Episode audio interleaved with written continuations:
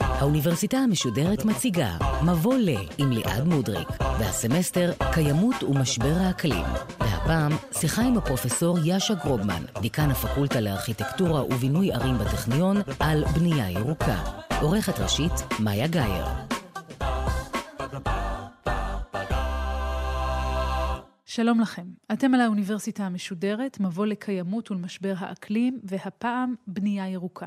עד כמה באמת ניתן לצמצם את הפגיעה הסביבתית על ידי בנייה מסוג חדש, ומה הופך בנייה לירוקה?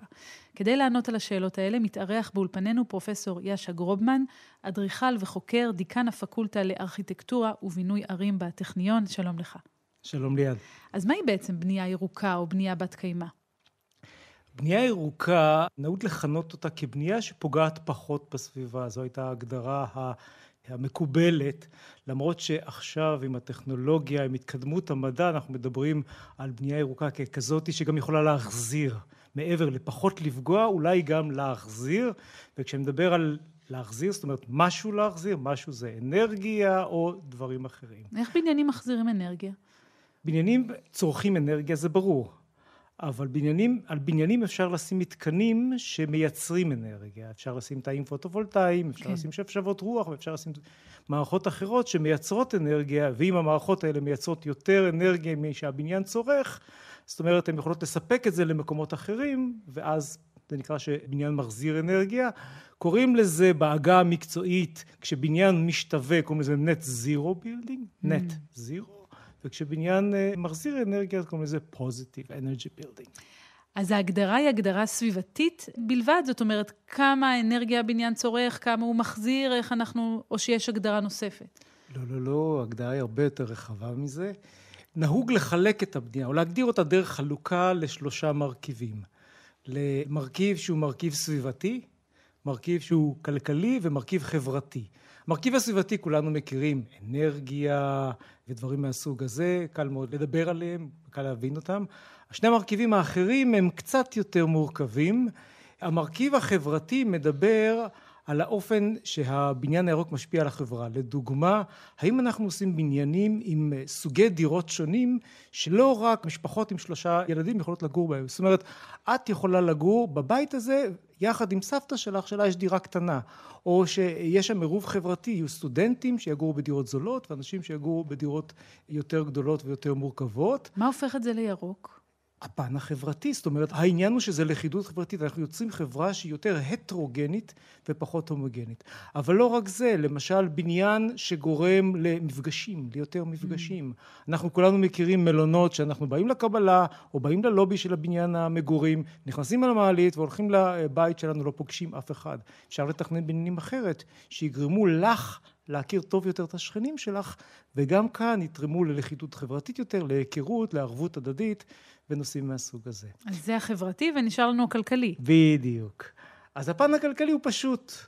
נגיד ועשינו בניין ירוק שהוא תורם מבחינה אנרגטית, בניין מעולה, אבל הוא כל כך יקר, שהיה אפשר לבנות עשרה בניינים שהם פחות טובים באותו מחיר. אז יש היגיון גם בפן הכלכלי, וזה אחת הדוגמאות, אבל אפשר להבין מזה למה הכוונה. אז אם נחזור אבל לפן הסביבתי, מה עולה לסביבה בבניין ואיך אנחנו יכולים להתמודד עם זה? זה החומרים שממנו הוא מיוצר, עלויות השינוע? קודם כל, בספרות מדברים על זה שבניינים אחראים ל-40 אחוז מכמות CO2 שיש בעולם. רק צריכת האנרגיה של בניינים, זה כולל האנרגיה שהם מבזבזים, אבל גם זה כולל את האנרגיה המושקעת בהם. כלומר, זאת... בבנייתם? כן. זה הייצור של החומרים, ההובלה שלהם, שהיא אנרגיה מסוימת. אנרגיה הרבה יותר גדולה זה האנרגיה לכל אורח החיים שלהם. מדובר על אורח חיים של בניין 25 שנה, 50 שנה, ואנחנו כולנו מכירים בניינים שחיים אלפי שנים. כן. לאורך החיים האלה, אם הבניין מתוכנן נכון, הוא חוסך כמות אנרגיה הרבה יותר גדולה מזאת שעלתה לבנייתו. שתיהן ביחד נהוג לכנות אותם האנרגיה הטמונה בבניין ועושים לזה ניתוחים שנקראים life cycle analysis, כלומר ניתוחים שמדברים על אורח... מעגל החיים מה... של הבניין בדיוק. הזה. בדיוק. אבל אני מנסה להבין מה זה אומר.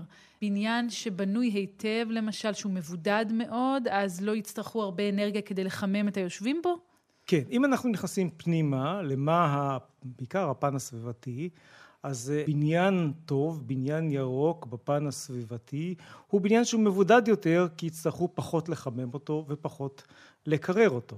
הוא בניין שיש בו אולי אוורור טבעי, בנו אותו ככה שאפילו לא נצטרך להפעיל את המזגן כי אנחנו ניתן לטבע לעשות את שלו. זה בניין שממחזר את המים שלו. יש לנו מים בשירותים, מים בברזים שלנו, אפשר למחזר אותם. בסופו של דבר רוצים להגיע לבניין שהוא לא צריך מערכות. עכשיו אלה השפעות הפנימיות של בניין, אבל יש גם השפעות מחוץ לבניין קצת, אפשר להתרחב. למשל, כולנו זוכרים את הבעיות שיש בהצפות בחורף. כן. הבעיות האלה נובעות מכנראה תשתית לא טובה, אבל גם מזה שהבניינים לא עוזרים. זאת אומרת, אם הבניינים היו קצת מחזיקים את המים, ולא שופכים אותם מיד למערכת הניקוז, אז היינו יכולים למנוע חלק מהדברים. בניינים ירוקים למשל, הרבה פעמים יש להם גגות ירוקים עם אדמה שעוצרת קצת את המים ושופכת אותם קצת אחר כך. כל הדברים האלה זה עניין של העשורים האחרונים, או שמאז ומתמיד הבנייה התחשבה בשיקולים אקלימיים? בנייה תמיד התחשבה בשיקולים אקלימיים. בעצם הבית הוא מקום שאמור להגן על האדם מפני הסביבה. עד פחות או יותר אזור... זה מעניין, מח... אני תמיד, אותי גידלו במחשבה שבית היא בסך הכל קופסה שגרים בה, אבל אתה נותן הגדרה יותר מוצלחת מזאת, להגן כן. עלינו מפני הסביבה. בסופו של דבר, מחסה, סוג של מחסה. כן. החל מהאוהלים וכלה בווילות הפאר בלוס אנג'לס. המחסה הזה שהבניין נותן, צריך לקחת בחשבון את האקלים שאני חיה בו, איפה שאני נמצאת. כלומר, שיקולים אקלימיים, אני מניחה, היו עוד למתכנני הבתים. נכון. מאז ומתמיד. נכון. עד אה, זו מלחמת העולם השנייה, לאדם לא הייתה יכולת שליטה יותר מדי גבוהה על האקלים. לא היה חשמל בכל הבתים, לא היה מערכות כמו מיזוג אוויר, לא היה עוד, עוד מערכות כאלה, ולכן היה צריך לתכנן בניינים שהתמודדו עם האקלים בצורה פסיבית. Mm. מה זה אומר? מספיק שאנחנו מעמידים את הבניין נכון, והשמש פוגעת או לא פוגעת פה נכון, מספיק שאנחנו יוצרים, כמו שאמרתי קודם, אוורור טבעי, ולא צריך להשתמש במערכות אחרות שלא היו אז. אנחנו עושים קירות מבודדים עבים, כולם זוכרים את הבניינים העתיקים עם הקירות העבים, זה לא רק בעיה קונסטרוקטיבית, זה גם בעיה אקלימית, והיו גם כל מיני מתקנים מעניינים, אה, ערובות אה, שיוצרות אוורור, לשים מים קצת בחצר, זה לא רק ליופי המים בחצרות של אה, בנייה ערבית, זה גם בנייה מזרחית, בנייה מזרח תיכונית באקלימים יבשים, מים בחצרות נועדו לקרר את האוויר שאחר כך היה נכנס לתוך החדרים עצמם. מה שקרה אחר כך, עם המצאת המערכות, בעצם שכחנו קצת. Hmm. אנחנו לא צריכים להתעסק עם ה... איך מעמידים את הבניין, אנחנו לא צריכים להתעסק עם הרבה מאוד דברים, כי אנחנו עושים מזגן, אנחנו עושים חשמל. אנחנו עושים הרבה מאוד דברים. אז חזרנו אחורה מבחינת החשיבה התכנונית באיזשהו כן, מקום. כן, כן, חזרנו אחורה, ועכשיו יש איזשהו תהליך של אה, חזרה למקורות. כן. התהליך הזה דומה בהרבה מאוד תחומים. אפשר להסתכל על זה בצורה אפילו פילוסופית, אם בהתחלה אנחנו היינו באיזשהו תהליך של הישרדות, יצרנו מחסות על מנת לשרוד, אחר כך יצרנו מחסות ושלטנו על הטבע, שמנו מיזוג אוויר, שלטנו, פגענו בסביבה, עכשיו הגענו למקום כזה שאנחנו די בטוחים בעצמנו ובטכנולוגיה שלנו, מבינים את הסביבה ומתחילים להכיל אותה. וגם מבינים את המחיר, שאולי בדיוק. חטא הגאווה הזה שהיה לנו קודם, שאמרנו למה להשתמש בשיקולים בדיוק. של הטבע, אנחנו יכולים פשוט לשלוט בו בעצמנו, עכשיו אנחנו מבינים שיש לזה מחיר ואנחנו מנסים לפצות על הבעיה. אז הזכרת כל מיני סוגים של פתרונות שאפשר uh, להשתמש בהם, כמו תאים פוטו-וולטאיים והגגות הירוקים והבידוד של הקירות וכך הלאה. מה עוד עומד בארגז בארגז הכלים שלכם? מה עומד לרשותכם? אז uh, הטכנולוגיה הביאה איתה עשרות ומאות מערכות uh, מסוגים שונים. כמובן המערכת הנפוצה ביותר זה מה שהזכרת, האם פוטו-וולטאיים, שזה למעשה הלוחות האלה שאנחנו רואים על גגות בתים, שהשמש אה, פוגעת בהם, ובעזרת מערכת שלא ניכנס עכשיו לטכנולוגיה שלה, בסופו של דבר מייצרת חשמל. אבל יש מערכות אחרות, יש למשל מערכת מאוד דומה שמשתמשת בשופרות ואקום. תחשבו על דוד השמש שלכם. ישראל היא המדינה המובילה בדודי שמש, 95% מהבתים יש בהם דודי שמש. כן. דודי השמש מייצרים מים רותחים. אנחנו יכולים להשתמש במים הרותחים האלה שדודי השמש משתמשים במערכות קצת יותר טובות, נקראות שפורפרות ואקום, אנחנו יכולים להשתמש בלחמם מים לטמפרטורות מאוד גדולות, ואז או לחמם בניין, או בעזרת מחליף חום קור, להפוך את המים האלה למים קרים ולקרר בניין. כלומר, ממש להשתמש בזה עכשיו לא רק בשביל המקלחת שלנו, אלא כאמצעי לוויסות הטמפרטורה בבית. כן, בעצם להשתמש בזה כמערכת מיזוג אוויר. יש דוגמה מאוד טובה באוניברסיטת תל אביב, בבניין שאני הייתי מתכנן שלו, שאחד הבניינים הראשונים, שעשו שפופרות ואקום. אפשר להסתכל על החזית שלו, לראות מין צינורות זכוכית כאלה. שמה שהם פורטר. עושים, בניין פורטר ללימודי הסביבה, שמה שהם עושים זה משהו פשוט, הם בעצם צינור ואקום שבתוכו יש לוח מתכת שמתחמם מאוד, כן. אה, ומחמם מים, והמים האלה מגיעים לנקודת רתיחה ועוברים למעלה למכונה שאו משתמשת בהם בצינורות מתחת לרצפה לחמם את הרצפה בחורף, או שהולכת למכשיר שנקרא מחליף חום קור, ולא ניכנס לטכנולוגיה הזאתי, אבל היא בעצם הופכת את האנרגיה של המים החמים האלה למים קרים. ואת המים קרים האלה במערכות מיזוג, בבניינים ציבוריים, בדרך כלל עובדות לא על חשמל, אלא על מים קרים. איזה יופי. אבל יש גם ניסיון אולי לחקות מנגנונים מן הטבע בבנייה ירוקה, או שאנחנו, כי כל הדברים האלה נשמעים כמו המצאות מעולות שאנחנו עושים כדי לנצל את משאבי הטבע לצרכים שלנו, אבל לא כמו ניסיון לחקות אולי את הדרך שבה הסביבה עצמה עובדת. אחד הדברים הכי בולטים שרואים בבניינים שקוראים להם ירוקים, זה ניסיון קודם כל להביא את הטבע לתוך הבניין. עוד לפני מה שנקרא שימוש בטבע, או בלועזית ביומימיקרי, שזה אומר חיקוי הטבע. כן. אבל לפני שאנחנו מגיעים לזה, יש ניסיונות ממש להביא את הטבע. אז אחד מהם, כמו שאמרתי, זה גג ירוק, זאת אומרת, על הגג של הבניין, לגדל... אדמה? ממש אדמה. יש סוגים שונים של גג ירוק לפי עובי האדמה שיש שם, ואפשר לגדל עשבים, שיחים אם זה יותר עבה, ואם זה ממש עבה, אני מדבר על גדלים של מטר, עצים אפילו. עצים על הגג. עצים על הגג. והמטרה של זה, מעבר ללהביא את הטבע, היא אחד, לעזור בשמירה על הבידוד, זו מטרה שאנשים לא יודעים, mm. הבידוד שלנו שחשוף לשמש כל הזמן מתרחב ומתכווץ ומתרחב ומתכווץ ואחרי כמה שנים צריך להחליף את הבידוד. יש בניינים עם אה, גגות ירוקים שלא החליפו את הבידוד 60 ו-70 שנה. שומר על הבידוד. כלומר, יש 60 ו-70 שנה בניינים שכבר מגדלים עליהם עצים. כן, ו... כן. הדבר השני שהן עוזרות זה לצמצם את מה שנקרא איי חום עירוניים. כולנו מכירים שלפעמים אנחנו נכנסים לעיר ופתאום נהיה יותר חם. כן. ידוע שערים הן יותר חמות מהסביבה בארבע, לפעמים בעשר מעלות, וזה בגלל שאספלט קולט חום ומתחמם, ואם אנחנו נעשה גגות ירוקים, אנחנו למעשה נעזור לזה. והדבר השלישי שהן עושות, הן אה, גם עוזרות לנו לשמר את המגוון הביולוגי. אנחנו בונים, אנחנו מתרבים, ואין כנראה ברירה אלא לבנות, השאלה היא איך לבנות. ואם אנחנו נבנה בצורה שתשאיר גם מקום לטבע עירוני, אנחנו נעזור לטבע להיפגע פחות. והזכרת קודם גם הצפות, שזה אמור לעזור גם נכון, בהקשר הזה. נכון, נכון. עכשיו, אני דיברתי על גגות ירוקים, אבל יש פרויקטים גם שמדברים על כל הבניין כמשהו ירוק. אנחנו ראינו כבר בניינים עם חזיתות ירוקות, כן. אבל בינתיים דיברנו רק על צמחייה, יש פרויקטים, כמו פרויקט מחקרי שאני מעורב בו, שמנסה גם להכניס בעלי חיים לתוך הבניין. זה חלק מההכלה שדיברנו עליה קודם. אז שמע, אני מדמיינת את זה וזה נשמע לי קצת מלחיץ. נכון, יש אנשים שזה נשמע להם מלחיץ. ש... אני עולה לגג, לעץ על הגג, יורדת למטה במעלית שזה חזיר בר, לא יודעת. לא, הכוונה היא לא, בינתיים לא להתערב בפנים הבניין, למרות שיש אנשים שרוצים... 아, על הגג הם יהיו אחיות. זה, אנחנו מדברים על מעטפת הבניין, okay. אוקיי. אבל תחשבי שאת תחלקי את המעטפת עם מינים אחרים. המעטפת של הבניינים כיום היא מעטפת הומוגנית, זה רק נועדה להפריד בין חוץ לפנים. כן. אבל אם יהיה מקום לציפורים לגדול בהם, אם יהיה מקום לצמחים להיות, לגדול בהם, ואולי בקומת הקרקע גם לבעלי חיים קטנים לגדול בהם, זה צורת ההכלה שאני נחמד. מדבר בה. אנחנו יכולים להכיל את הטבע ולהתמודד עם לגור ליד ציפורים, ולהתמודד לגור ליד בעלי חיים. יכולים להתאים איזה בעלי חיים יהיו שם. לא, גם לא צריך יותר לנסוע לפינת החי, אפשר פשוט לעלות לגג. לצאת למרפסת וללטף ציפור, או, או לראות, כן. נחמד מאוד. אבל זה לא הביומימיקרי שהזכרת קודם. לא. ביומימיקרי מתעסק בהסתכלות על האופן שבו הטבע פועל, ולהשתמש בזה, בעצם חיקוי הטבע לטובת בנייה ירוקה.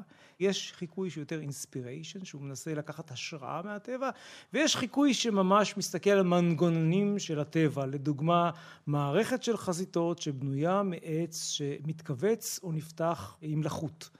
אז כשיש לחות באוויר, החלונות נסגרים בצורה אוטומטית, כי זה טבעי, וכשאין לחות... כי העץ מתרחב פשוט. כן. איזה יופי. אה, ודברים אחרים, למשל ניקיון המבנים, ניקיון הזכוכיות, כל הניקיון הזכוכיות שלוקח המון אנרגיה כן. והמון משאבים ומזהם את הסביבה, אפשר לצפות את החלונות בחומר שלקוח מנימפות אה, ימיות, והחלונות נשארים נקיים, כי יש עליהם שערות דקות שהמים נוזלים עליהם ומנקים את זה. אוקיי? אז זה סוג של פתרונות שמחקים את הטבע ולומדים מהטבע. זה מרתק. אגב, אנחנו עוסקים הרבה בסמסטר הזה, בסדרה הזאת, בהתחממות עצמה. זאת אומרת, אנחנו בעיצומו של שינוי אקלימי שהוא יחסית מהיר. כל זה נלקח בחשבון כשמתכננים בניינים? נכון. כנראה כדור הארץ מתחמם, ומתחמם באופן מאוד מאוד משמעותי. כשאני אומר מאוד מאוד משמעותי ברמה גלובלית, אני מדבר על מעלה, שניים, שלוש. כשאנחנו מתכננים בניינים, המשרד שלנו היא הרבה יותר גדולה, לכן אנחנו לוקחים בחשבון התחממות מהסוג הזה. זה לא משפיע על בניינים, כן. זה משפיע על uh, המסת קרחונים, היעלמות בעלי חיים שמתאימים uh, לים או למקומות אחרים. הזכרת את הבנייה הכמעט אוטופית הזאת, עם היער על הגג, והחיות והציפורים במרפסת. יש לזה ביקוש? כלומר, מבחינת הצרכנים עצמם.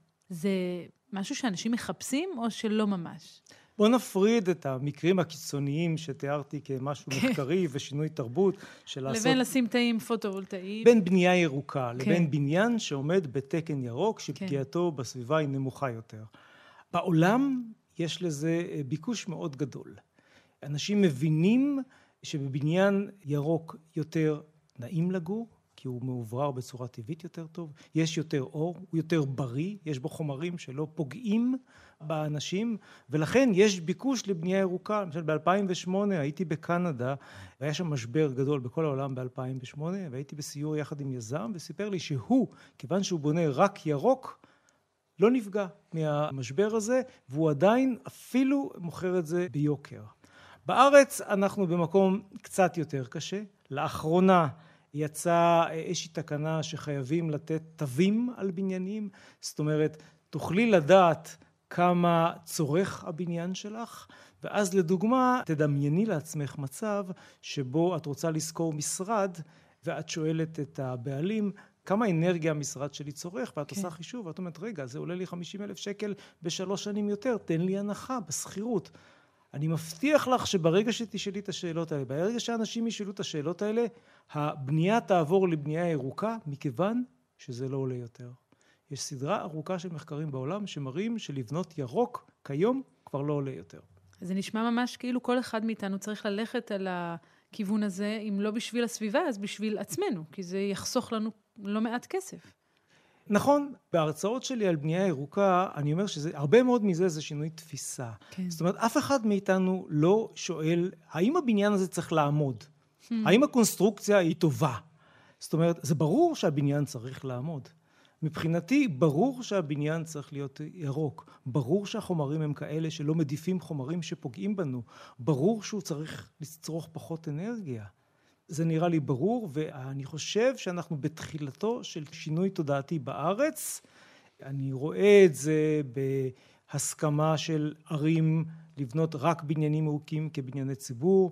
לא מזמן הכריזו על העובדה שחייבים לתת תו לבניין, תו אנרגיה, כן. כמו מכונית. אף אחד לא קונה מכונית בלי להסתכל כמה הדלק היא צורכת. כן. אותו דבר יקרה בבניינים עוד מעט. מעניין. לכן, אני בן אדם אופטימי, ובנושא הזה אני אופטימי עוד יותר. והזכרת מבני ציבור, יש באמת יותר נטייה כשמדובר במבני ציבור, וזה כבר לא האדם הפרטי, שם יש יותר מודעות? היום מבני ציבור הם בהגדרה יהיו אה, מבנים ירוקים? בארץ אנחנו בכיוון של להגדיר שכל בנייה ציבורית תהיה בנייה ירוקה. אבל בנייה ירוקה זה Buzzword, זו מילה כזאת מאוד מאוד גדולה. אנחנו כבר הבנו בתוכנית הקצרה הזאת שיש דרגות של בנייה ירוקה, וכך גם התקנים. כשאומרים להגדיר בנייה ירוקה, אומרים להגדיר בנייה לפי תקן ירוק, שבודק כן. סדרה ארוכה של דברים, ויש לו שלבים. אפשר לעמוד ברמה פשוטה, ואפשר לעמוד בתקן ישראלי בדרגת יהלום. גם דרגת... כמו יעל... שאנחנו הולכים לחנות של מכשירי החשמל, ואנחנו רואים את המדרג בדיוק, של צריכת האנרגיה. בדיוק. אותו דבר גם בניינים, אפשר לעמוד ברמה הכי טובה, ואפשר לעמוד ברמה הכי נמוכה. גם הרמה הכי טובה, זה עדיין בניין שפגיעתו בסביבה נמוכה. כן. עוד לא הגענו בתקנים הירוקים לבניינים שהם אפס צריכת אנרגיה, ובניינים שהם פוזיטיביים. אבל אנחנו נגיע לשם. אגב, בנייה ירוקה היא נחלתם הבלעדית של בניינים חדשים, או שאפשר גם לקחת בניינים קיימים ולהפוך אותם לירוקים? בוודאי, יש פרויקטים שלמים שהיום עושים מה שנקרא green retrofit, בנייה או הפיכה של בניינים לבניינים ירוקים.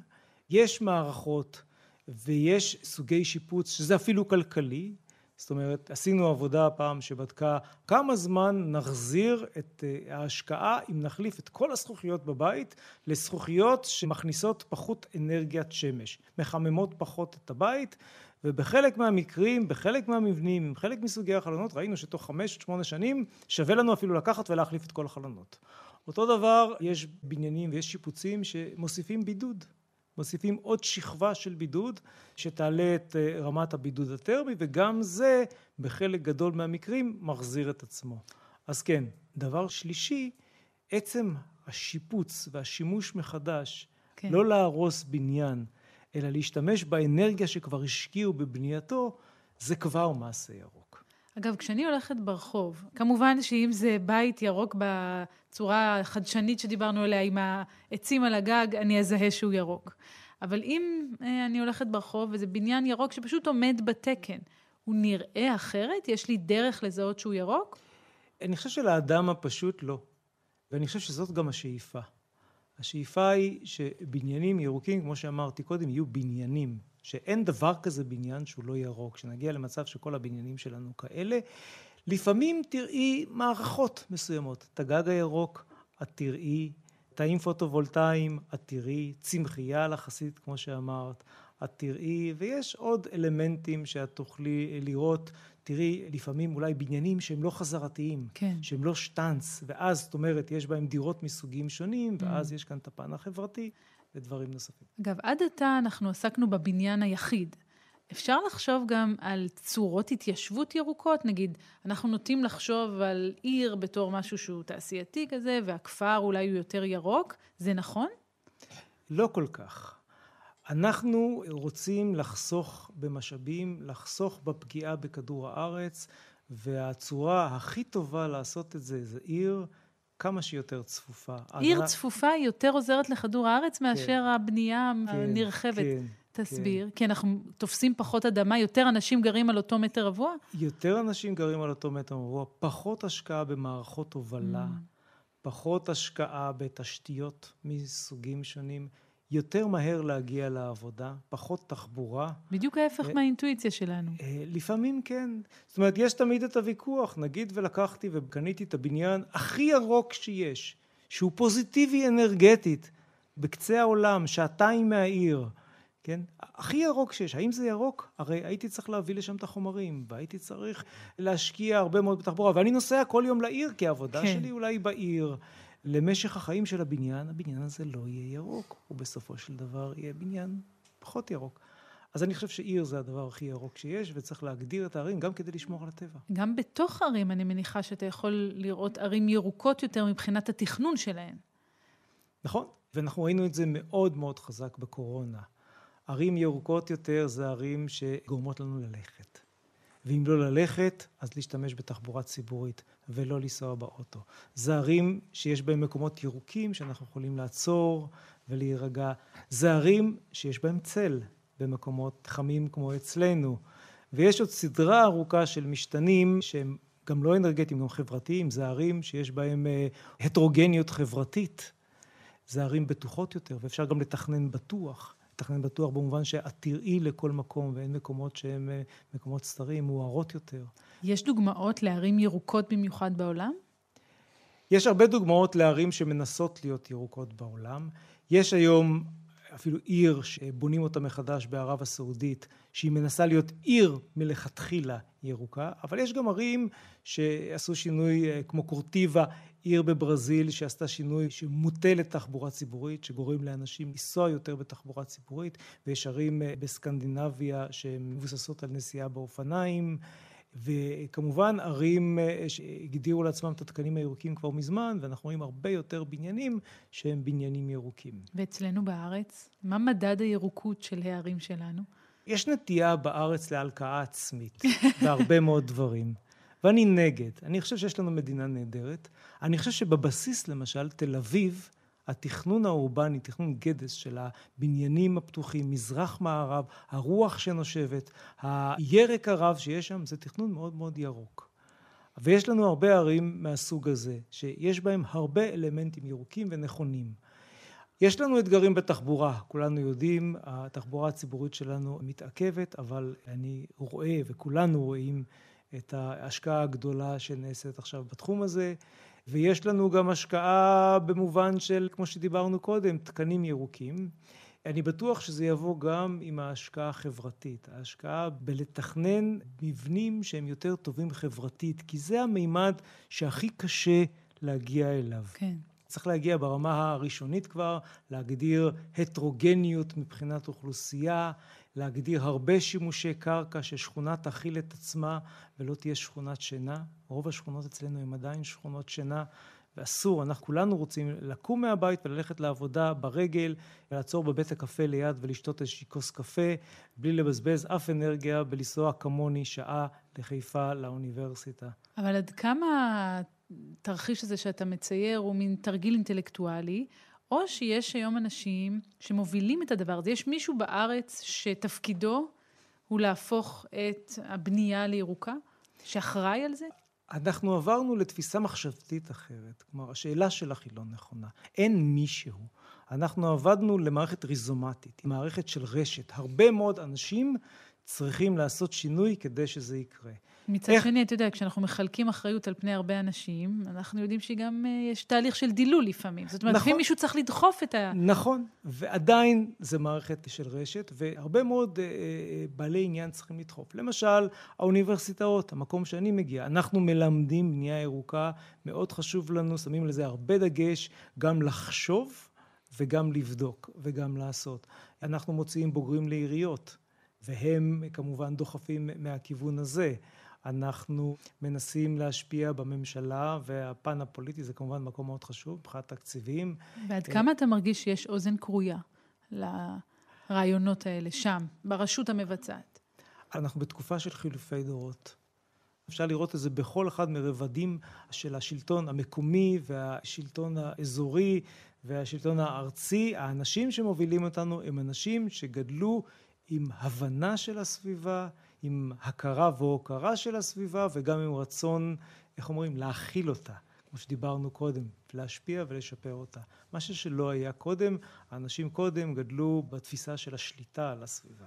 אתה יודע, זה נחמד, כי הסמסטר הזה, איך אני אומר את זה בעדינות, הוא לא מתאפיין באופטימיות. שמענו פה המון נבואות זעם, ואתה דווקא נראה לי מחזיק באיזו גישה חיובית לחיים בהקשר הזה.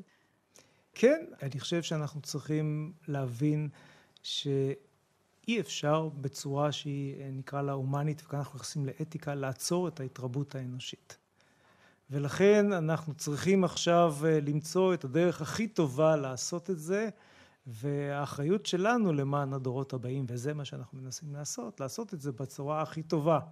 ואני חושב שיש עדיין מרחב נשימה לפני נבואות הזעם. אני לא איש אקלים, אני לא יודע מה יקרה אם כדור הארץ יתחמם בחצי מעלה או מעלה וחצי אם כולנו נושמד, אני לא שם. יש מומחים שכנראה היו אצלך בתוכנית שדיברו כן. על זה, אבל אני יודע שבתחום שלי, בתחום של בנייה ירוקה, בתחום של ארכיטקטורה, יש הרבה מה לעשות כדי לעצור, ואני חושב שיש הבנה אצל הרבה מאוד אנשים שאנחנו בתחילת תהליכו של שינוי. נהדר. פרופסור יאשה גרומן, תודה רבה לך על השיחה הזאת. תודה ליעד.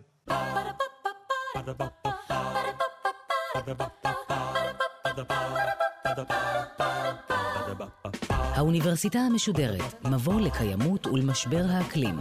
ליעד מודריק שוחחה עם הפרופסור יאשה גרובמן, דיקן הפקולטה לארכיטקטורה ובינוי ערים בטכניון, על בנייה ירוקה. עורכת ראשית, מאיה גאייר. עורך ומפיק, עמרי שדר אינספקטור. ביצוע טכני, דניאל שבתאי. האוניברסיטה המשודרת, בכל זמן שתרצו, באתר וביישומון גלי צה"ל ובכל מקום בו אתם מאזינים להסכתים שלכם.